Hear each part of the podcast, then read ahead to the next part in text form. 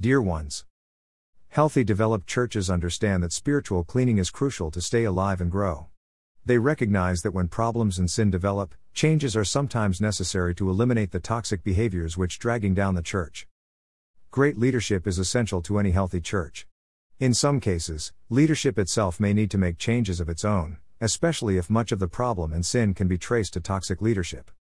You cannot stamp out toxicity in your church if the leadership is toxic. Leaders must demonstrate their unwavering commitment and willingness to eliminate all traces of toxic and sinful behavior in their leadership because this will set an example for everyone to follow. The only strong antidote to a toxic and sinful behavior in church is inspirational, genuine, motivational, godly and righteousness clean leadership. Letting toxic and sinful behaviors and attitudes to exist and to be practiced in the church, to the leadership level corrupts all the members of the church. Even in a physical body, when we find out that something is sick and undeveloped, we take measures because man purposes to maintain healthy. The Bible tells us in 1 Corinthians 5 6 7 Your glorying is not good.